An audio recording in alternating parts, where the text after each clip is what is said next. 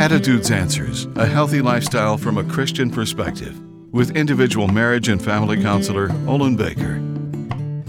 Someone said silence is golden when it's used as a powerful technique for communications.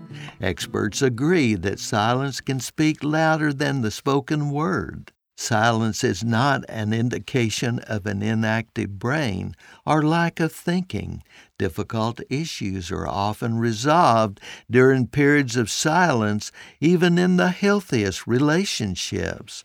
There is a positive and negative dimension to silence. It can be destructive by refusing to address important issues or when it's used as a tool for punishment or to secure emotional distance. It's also destructive when it's used to keep someone off balance.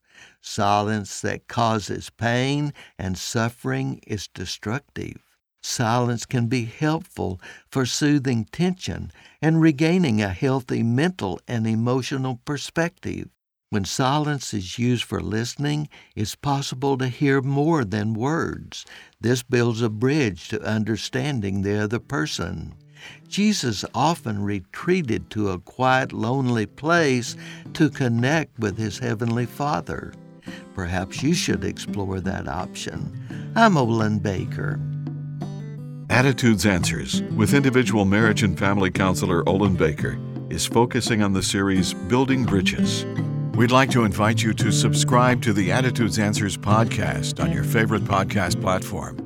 For a free transcript of today's show or to learn more, call 713 664 1475. And thanks for listening.